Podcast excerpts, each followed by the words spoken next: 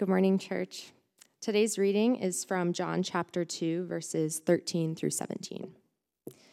The Passover of the Jews was at hand, and Jesus went up to Jerusalem. In the temple, he found those who were selling oxen and sheep and pigeons, and the money changers sitting there. And making a whip of cords, he drove them all out of the temple with the sheep and oxen. And he poured out the coins of the money changers and overturned their tables. And he told those who sold the pigeons, Take these things away. Do not make my father's house a house of trade. His disciples remembered that it was written, Zeal for your house will consume me. This is the word of the Lord. You can be seated. All right. Well, good morning, everyone. It's uh, great to see you all together and to be here together. Thank you, Dana and Stephen and the worship team. Um, yeah, as you as you see there, we're in going to be in John uh, chapter 2, verses 13 through 25. So if you want to go ahead and um, get there and meet me there, I'd love for you to be able to walk along through God's word um, as we get into it together. If you're new here or, or, or online, again, um, great to have you here, or outside. Um, if you uh, haven't ever heard me preach before, I just want to give you a, uh, a heads up that I stutter. So I want to make sure that you know what that is. And um, it'll kind of come in and out as I go and, and want to give you a heads up. Um, and I know I just asked you to kind of turn there and to get settled in, but um, this time where we pray before the sermon is not just a transition. It's not just, uh, okay, I, I need to say some stuff and then kind of we need to you know switch gears before i say something funny or tell a joke or do something like that and kind of get into the sermon um, it's actually historically called the, the pastoral prayer and so what i want to do right now i actually just talked with a, a couple earlier and, and, i know there are probably lots of folks just that are are um, heavy, heavy-hearted, um, perhaps for, for a job um, situa- situation, maybe a, a, family situation or a, a, something along those lines going on. So I want to actually ask all of us to, to stand. And um, now, as, as we pray, um, and even I'd encourage you to even hold a po- posture like this. Um, and again, especially if you're in a place where you need to bring a, a concern or a burden before the Lord, um, again, health, um, job, family, anything like that, um, let's, let's go and pray together um, and, and ask the Lord to really minister to, to us and to us as a community.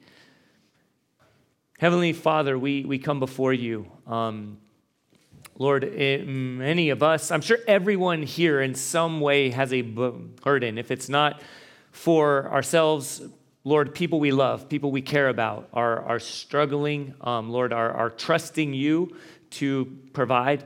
Um, Lord, I, I do pray for those who, who, who um, Lord, you created us to work and to reflect you with our work, to glorify you and to love our neighbor through our work. So, Lord, I, I pray, Lord, that you will provide um, jobs, Lord, even in, a, even in an unforeseen way, God, that you will clearly reveal um, your, your care and your provision. Lord, for health, um, as there are, I know, many concerned about health, even if it's COVID or not, um, Lord, just their, their health is a big deal. And it seems like it's hard to kind of look outward and to, and to, and to have a, a positive, hope filled posture when we're struggling in some way um, health wise or physically. And Lord, again, family wise. Lord, within our church, our church family, Lord, within um, homes in different situations, we pray that, Lord, what it means to be your reconciled people, reconciled to you as our Heavenly Father, and then to one another as brothers and sisters in Christ through Jesus. We pray that you will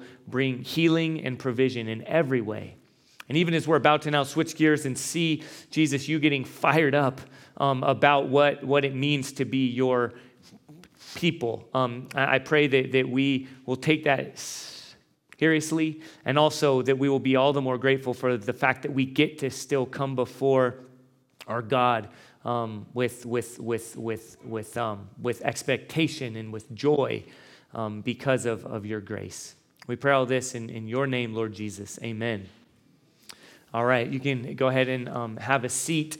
And as we as we get into our time this morning in John, perhaps you heard there when we read again John chapter 2 verse 13 through 25. This is similar to last week. It's another event that um, perhaps we've already come to a conclusion. We already think we know what's going on, and um, and and we might even think, well, you know, like we did look last week is Jesus being disrespectful to his mom? Is he breaking one of the 10 commandments and not honoring his mother and his father? Or is Jesus being manipulated or tricked into doing something he didn't want to do, right? And we dove into that last week. Well, this week as well can be another time where we can come to our own conclusions and perhaps we maybe have like a more angry disposition or we think of ourselves as more harsh or more brash, right? And we're kind of that person. And we look at a story like this and we see, well, Jesus got angry as well. Um, Jesus turned over tables. I don't turn over the whole table. I just clear the table, right? So I'm good. I'm, I can I can kind of justify that. And some of you who know me know I'm a, I'm a short little fiery guy and and can I would love to find a place to justify that, right? Um, well, I can just say out of the gates, this isn't it. All right, this is not what's going on here. We can't hide behind, say, that's just my personality. I'm just a, a brash intense kind of person. So look at Jesus is that way too. So I can be that way as well. We, we can't do that, but we still need to consider well, what is going on here? And as is always the case, and especially throughout this whole time in John, we get to see Jesus. We get to press in and see who he is and what he's doing. And now, something before I can continue, and I also want to acknowledge, because some of us might have this question if you're familiar with mm, the other gospel accounts, Matthew, Mark, and Luke, this event of Jesus clearing the temple or Jesus um, right judging the temple happens toward the very end of, the, of his whole life, his whole ministry, right before he's crucified, this event happens. Well, in John, here we are, and it's, you know, early chapter two, right? This is kind of just out of the gates, and we might wonder, well, what's going on? And if again, I just want to want to speak to this very briefly. Um, because some might wonder, oh, is, is there a contradiction? John has it happening earlier, the other guys have it happening later, um, or were there two events did Jesus do this whole thing twice? And, and the, the three, what they're called the synoptic, which means same, the Matthew, Mark, and Luke, they all, they all did it earlier, but John, you know, just wanted to be different, put it later. In short, it really doesn't matter. All right, and there's not there's not um, any kind of contradiction at all. Okay, so we don't need to be concerned about that. Um, what we do need to know this, right, is John has a purpose in this book.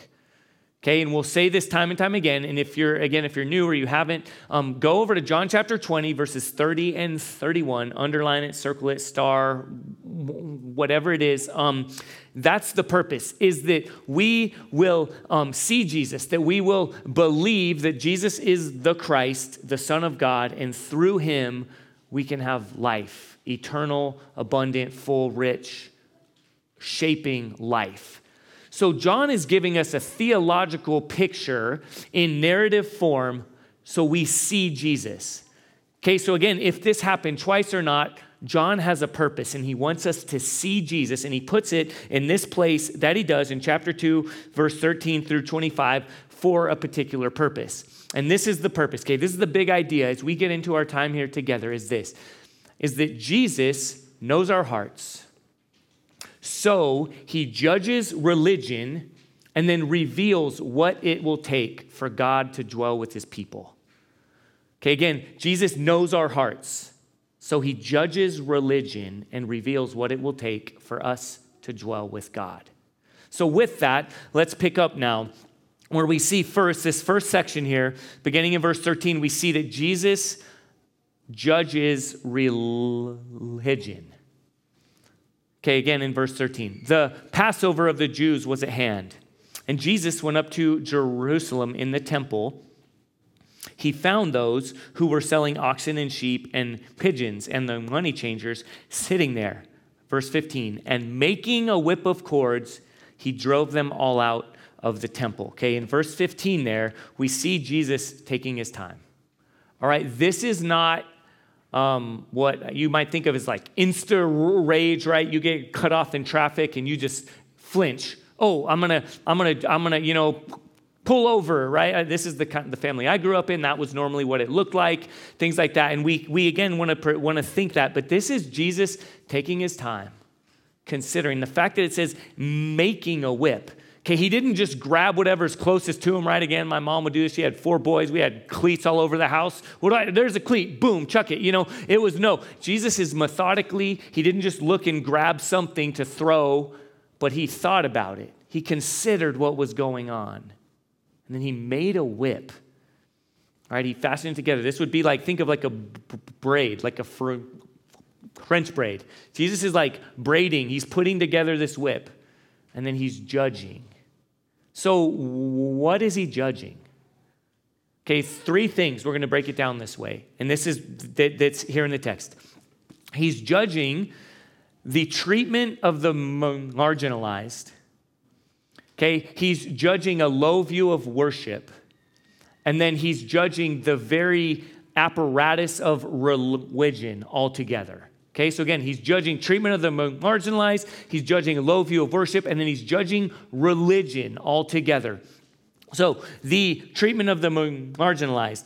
So it says, right, that in the temple he found those who were selling oxen and sheep and pigeons and money changers sitting there. So why would those people be there? Well, because what happens, especially during the time of Passover, one of these great feasts, which, by the way, um, we're in the first day of Yom Kippur. And so this is the beginning of one of the, the massive Jewish holidays, which all the way back then, 2,000 years ago, and all throughout the Hebrew Bible, God had given these holidays. And so we'll, we'll look at that in a moment. But people would come from far and wide, would stop everything. They would take time off of work. They would do all this stuff to come and to worship and and they would they would you know so if you're coming like for instance in um, acts chapter 8 right the ethiopian eunuch was coming to worship. He went to jerusalem and that's a really long way from ethiopia all the way to israel to jerusalem. So if you were bringing your animals to offer as a sacrifice as part of your worship um, that would be a long journey right? They could be stolen they could die all this stuff. So it was a big deal to bring all that with you so it was totally acceptable. It was an acceptable sacrifice to, to, to come and then to purchase those things there so that you could offer them up there. And this was something, again, that God provided to care for his people. And it would be like, and maybe to help us think about this, because we go on some trips as a family. We're a family of six. We've got a minivan. We take like sometimes 16, 18 hour drives, sometimes all at once. Um, normally on our way to vacation, we'll, we'll br- break it in half, right, just to keep it fun and, you know, stay at a hotel, swim, you know, hot tub, all that stuff, just hang out. And then we'll, you know, but for us as parents, it's more to break up our sleep, right? So we can, you know, drive, slow down, get some sleep, and then go. Well, imagine if you show up there at the hotel and they're like, okay, so do you, you, guys want me mattresses? Yeah, you know, of, of course. Well, okay, that's an extra, you know, 20 bucks each. Well, I thought that came with the price of the hotel. No, no, that's, that's extra. And then, well, how about p- pillows? You know, 10 bucks each. Well, what? We've got six kids, you know. Well, they're tri- triplets. I guess they can share one, you know, and then, um, you know, we'll just, okay, so three pillows, right? And it would just, it would break everything up. And then, and they're exploiting people. And specifically, they were exploiting the marginalized because they're selling them in the temple courts, not just the, the specific temple, the Holy of Holies, not just the place where all Jewish people got to go and the, the um, inner court, but the outer court, which is known as the court of the Gentiles. They're out there. So that's where they set up shop. And so they're, they're exploiting these people who have to do this. And there's most likely there's this whole system where they know, hey, um, if someone tries to exchange money out there, you know, charge them this amount, um, because, and then they'll think that's too high, then they'll come in here and then we'll actually charge even more. And there was this, people were just working together to, to exploit the most marginalized. And normally this whole this whole system would be outside of the temple, even outside of the city on the hill on like the Mount of Olives. So outside of this city, on its way up, like before on your way to the Garden of Gethsemane, um, up in that area, there would be this whole process where you could go and you could purchase animals.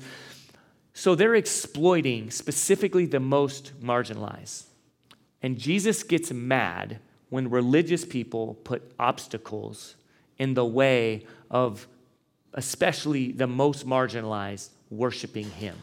All right, when it's all ready, and uh, again, go back to Acts chapter 8, which I just mentioned. An Ethiopian eunuch is already a marginalized person traveling, right, multiple days so far across a de- desert, all this stuff, and then to show up and then to have to go through all these hoops just to worship. So Jesus is judging treatment of the marginalized. He's also judging a low view of worship. Because again, now picture this with me, okay? The Gentiles, this is as close as they could get. Okay, this is like those of you who are outside, those of you who are in here, right? There's this this this scene. Not that y'all are on the outside, okay? We love you, um, right? You're, but but just help me picture this for a minute, okay? If you're out there and you're like, hey, this is as close as I can get because of my family situation, because of whatever it might be, I'm out there. And if we were doing stuff in here that was distracting, we said, hey, you know what? Let's just actually go out there because we can't do it in here. We'll go out there. And then you're out there, you're like changing the oil in your car. I see Alan here, he knows how to work on cars. Alan's out there, you know, parks his car in the lawn out there and he's changing the oil and then he's talking to his Matthew, hey, Matthew, you know, turn it up, you know, hit the gas, whatever. And there's, it would be distracting. Well, right, they didn't have cars there. If they also, you know, they weren't doing that. But it would be like this there's animals in the place where you're trying to worship, right? So in like Hebrew, they're like, you know, Baruch Adonai. It's just like, you know, this Hebrew call to worship. And like, Murr. You know, like, I can't do a sheep. I someone can do that. But, you know, you got these like, I, will try. You know, How's that? Is that a good little? I've got lots of tricks. When you grow up in a family of all boys, you can you learn these things right? But imagine that, right? You're trying to worship, you're going through this process of coming before a holy and righteous God, preparing your heart to worship, and there's animals doing what animals do, right? Making a mess. People are trying to barter how much they cost, all this stuff. It's a low view of worship, and it upsets Jesus. Okay, every week from the very beginning, what we do here as a church, we have a call to worship. We've talked about this in the past, especially when we met at Safford, and this idea of like the whole service that we walk through, the liturgical order, the order of worship is purposeful. That we've been tempted to worship other things throughout the week, and now we're coming, and that's a time to you know, maybe turn our phones on airplane mode, not just so we don't distract others, but so our own hearts can be prepared to worship. Okay, that we set the stage to come before God with reverence and awe and expectation. Okay, so Jesus is judging a low or a harsh treatment of the marginalized. He's judging a low view of worship. Then he's also judging religion altogether. Here's what um, Andreas Kostenberger um, says um, about this. He says, um, with the reference of the Jewish Passover, John proclaims old style Judaism is dead. Jesus is alive, and he embodies all the scriptural aspects of Jewish worship by showing how they point to him by virtue of his messianic office and identity. So, again, I don't know if I said this earlier. And the, the third one is he's judging the inadequacy of religion. Religion altogether. The fact that he makes a point to say this happened during the time of the Passover. And the fact that Jesus is, is clearing out the animals, okay? If you notice, he's not just judging the people's wickedness, but he actually takes a whip and he's driving out the animals with that whip. And then he tells the people, hey, take those pigeons out of here. Most likely because a pigeon's in a cage and you start hitting a whip with a pigeon, they're just flying into the cage and all this, right? So Jesus like, hey, pick up those pigeons and take them out of here as well. Get all these animals out of here because he's revealing that this whole apparatus is, is, is insufficient. It falls short. So, how does that relate to us? Just pause for a moment and consider what are religious practices or observances that I think are adequate to, to justify me before God, to help me to relate with God, to help me to worship God. And I can tune my heart off altogether. As long I can I can try to drown out the voice of the Spirit. I can keep myself entertained or distracted as long as I'm continuing to do these things, as long as I'm showing up at church on, you know, at least, you know, two or three times a month, as long as I'm going to this group every once in a while, as long as I have a have a have a quiet time, I open up the Bible, I sit down, I do this, but I'm like kind of just speed reading through it. right? And Jesus is showing, listen, these religious observances and practices are insufficient. So he's judging religion altogether. And then Jesus reveals what it takes for God to dwell with his people. Okay, so pick up with me now in verse 18.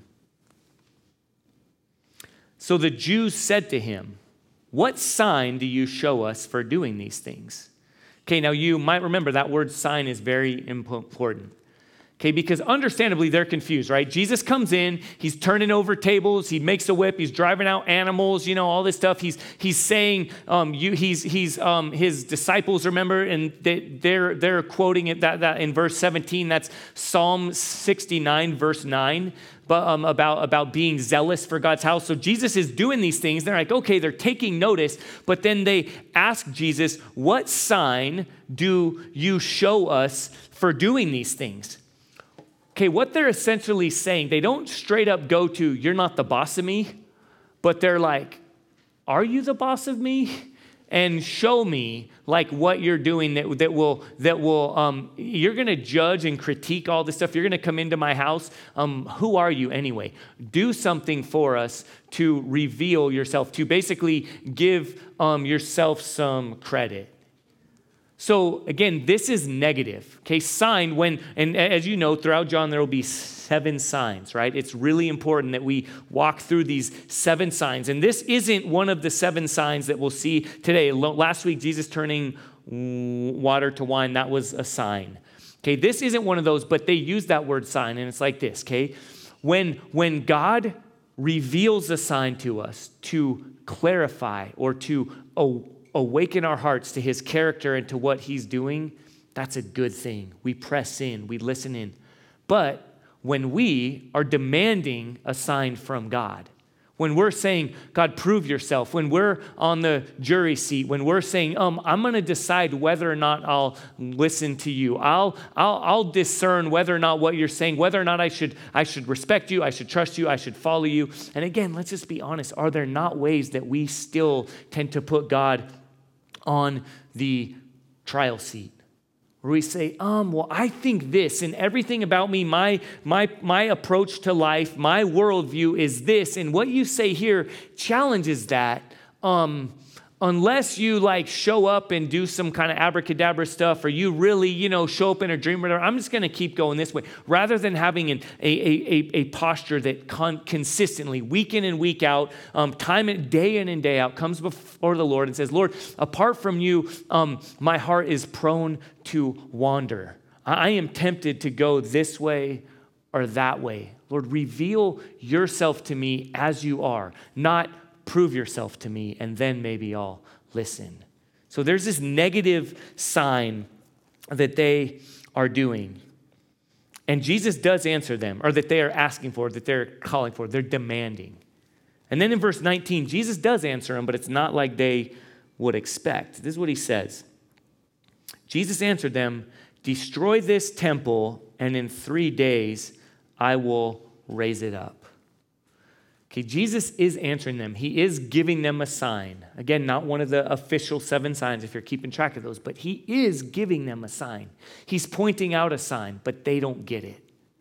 This is what Wesley Newbigin says, where Jesus is saying, Listen, you're all concerned about this temple. I'm coming into this temple and I'm judging it. Jesus is saying, I am the true temple. This is what Lesslie Newbigin says The temple is the place of sacrifice where God has provided the mercy seat at which sin is put away and men and women can come into the presence of God. But with the death of Jesus, the one true sacrifice is offered, and there is no more need for the blood of sheep and oxen. Again, go back to Jesus driving out the animals, right? He's driving out oxen. He's driving out sheep, not just because they make noises and they're pooping all over the floor, though that is the case, right? But also because he's exposing, listen, that, that is that falls short. That won't do it. You're going to have to come back next year. You're going to have to buy more oxen. You're going to have to provide more sheep. And what Jesus is saying is this He's saying, You're all concerned about the temple, this physical temple, but you're missing what the temple represents. Okay, the temple, this massive structure that you would see from miles and miles away on what's called the Temple Mount, the hill in Jer- Jerusalem, the temple was, was designed to be a picture where God is dwelling among his people. Okay, the word is actually tabernacling or setting up a tent or setting up a shop. And even, and I, I, can go into all this, but even when King David, who wants to have the first temple built, when he's going before God, and then God says, Well, you're a man of war, you can't do it, your son Solomon will. So the first temple is Solomon's temple. Even there, God is saying, Yes, I want my people to know that I am their God and they are my people, and that I dwell among them, and that that shapes their whole life. But even that was insufficient because God knew that people would then focus on the sign and not on what it represents. So Jesus is saying, listen, here's your sign. This temple will be wiped out and then it will be rebuilt in three days. And understandably, if they're focusing on the wrong part, they're confused about it. They're like, um, I'm no like architect or contractor, but this thing took 46 years to be built, right? That's what they say in verse 20, right? They're confused. They said, It has taken 46 years to build this temple, and will you raise it up in three days? But again, verse 21, he was speaking about the temple of his body. Jesus is saying, listen, here's your sign. This temple will be destroyed. Jesus, his body, will be crucified. That's, that's a, a, a sign. That's a picture. You want to know what God is doing, what it takes for God to dwell with his people? He will have to be destroyed he will be whipped, right? He uses a whip to, to, to judge. He will then allow himself to be whipped and judged. But then victoriously, God will, will rebuild the temple. He will raise Jesus from the dead. Easter, amen? We, we celebrate that God has indeed restored the way that God dwells with his people and that we come and worship him, not with animal sacrifices, not, not exploiting one another and changing, you know, money and saying, well, you owe this and you owe that. No, but by simply coming humbly before the person and work of Jesus in faith, in surrender, we individually and corporately can, can worship God. And then his Holy Spirit now indwells us. Okay, because Jesus, the, the true temple, allowed himself to be destroyed and then raised up in three days. This is what Newbigin continues, and he says this The temple is the Lord God's tabernacling, where his glory dwells. But in Jesus, the word of God has come to tabernacle among us, and we have seen his glory, right? That's chapter 1, verse 14. We beheld his glory the flesh and blood of Jesus, this man, is the temple where God dwells in the fullness of grace and truth. Okay, remember that in a moment when we take communion. The body and blood of Jesus is a reminder of the temple of God, the dwelling place of God, now with us what happened in Genesis when sin entered into the world, right? The, the dwelling place of God was now no longer with man, but through Jesus, the, the true temple, allowing himself to be destroyed and then raised again. Okay, restores us to, to, to, to, to all of life, full, reckless abandon, um, uh, opportunity to go before God, access to God, holy God. And understandably, everyone's confused. Okay, not just the, the Jewish religious people, but even the disciples. Okay, look here, where in, um, in verse 22, when therefore he was raised from the dead, his disciples remembered that he had said this, and they believed the scripture and the word that Jesus had spoken. So this is like a j- jump track. Okay, he, um, John gives away the end of the story. If John were just trying to tell a good story, he wouldn't give away this thing that, that oh, Jesus rose from the dead and everyone understood and his disciples will worshiped him. Right? That would be like, why would you do that? You just gave away the whole point. You know, you just, if you, you know, sixth sense is like re- revealed 10 minutes into the story. Why would you do that? But again, remember, his whole point is that we will see and believe and worship Jesus. Okay, Jesus judges religion. Jesus reveals what it will take for God to dwell with his people. And it's all because Jesus knows our hearts. So, verses 23 through 25 is kind of a transition point. This will actually set us up for next week as well, because the fact that Jesus is omniscient, that means all knowing, that he knows our hearts. Okay, so he's the one who's sovereign. He's the initiator. He's the one that we need to trust in and to surrender to. So, pick up with me in verse 23. Now, when he was in Jerusalem at the Passover feast, many believed, you can underline that, in his name when they saw the signs that he was doing. Again, this isn't full life shaping belief. This isn't the kind of belief that John was talking about in chapter 20. This isn't I surrender. This is I'm intrigued. I'll, I'll, I'll give you props right now. I'll follow you right now because you're doing this dog and pony show that you're doing all these signs. You just turned water to wine. Yeah, I'm going to show up. I'm going to hang out here. But this isn't full surrender belief. Okay, so we might think, oh, Jesus is probably so excited right now. He's like, yes, all these people are believing in me. But hear me, Jesus is just like last week, just like we see all throughout, he's not anxious. Right? He's not looking for all our applause and all our adoration that we can give without his intervention. Okay, everyone, all these people, many believed in his name because of these signs that he was doing. Verse 24, but Jesus, on his part, did not entrust himself to them because he knew all people, and he needed no one to bear witness about man, for he himself knew what was in man. Okay, Jesus isn't about trying to prove himself. Church, I, this might be harsh, but hopefully it's also incredibly loving and caring, and I hope you hear it that way. I, I come preaching not to convince you to be impressed with me.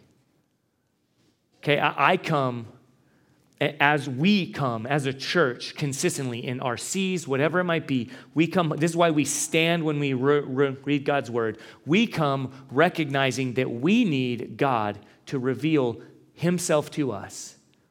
And that if we're in the driver's seat, if we're sitting back saying, I'll take that, but not that, I'll, I'll, I'll, cross that out, but I'll accept that, I'll do this, I'll do that, then, then that's not the kind of belief that all throughout the gospel this author John is calling for. But the true author, God, is calling for us to an all in, life shaping surrender to the person and work of Jesus, who is not trying to impress us or convince us, but call us woo us by revealing his love for us and that he laid down his life for us. Okay, Jesus is judging religion any other way. He's driving it out. Church, this morning, what might he be driving out of our hearts? He knows our hearts even more than we do. And he's revealing that through his death and his resurrection alone, we can have full access to God, God who dwells among us. Amen. All right, let's respond together. Again, Heavenly Father, we, um, we come before you because of who and what Jesus is and has done. Lord, we, we, may we may we come with reverence and awe. Lord, the sin that, that comes to mind, that, Lord, the, the religious activity that I tend to rely on rather than your undeserved favor and acceptance. Lord, the way that I treat other people, especially the marginalized, the way I ask you to jump through hoops in order for me to follow you, Lord, that is sin and it deserves your judgment. Lord, the temple was the most revered place. People did not, even the high priest did not go into the, the, the Holy of Holies but once a year. And even then, he knew that, that he could die if his posture was flippant or he had unconfessed sin. And yet, because you, the true temple, laid down your life and shed your blood and then rose from the dead, you have now given us full, unhindered access to our holy God our Creator, our Father. So now, by your Spirit, Lord, will you lead us to respond appropriately and worship together? In Jesus' name, amen.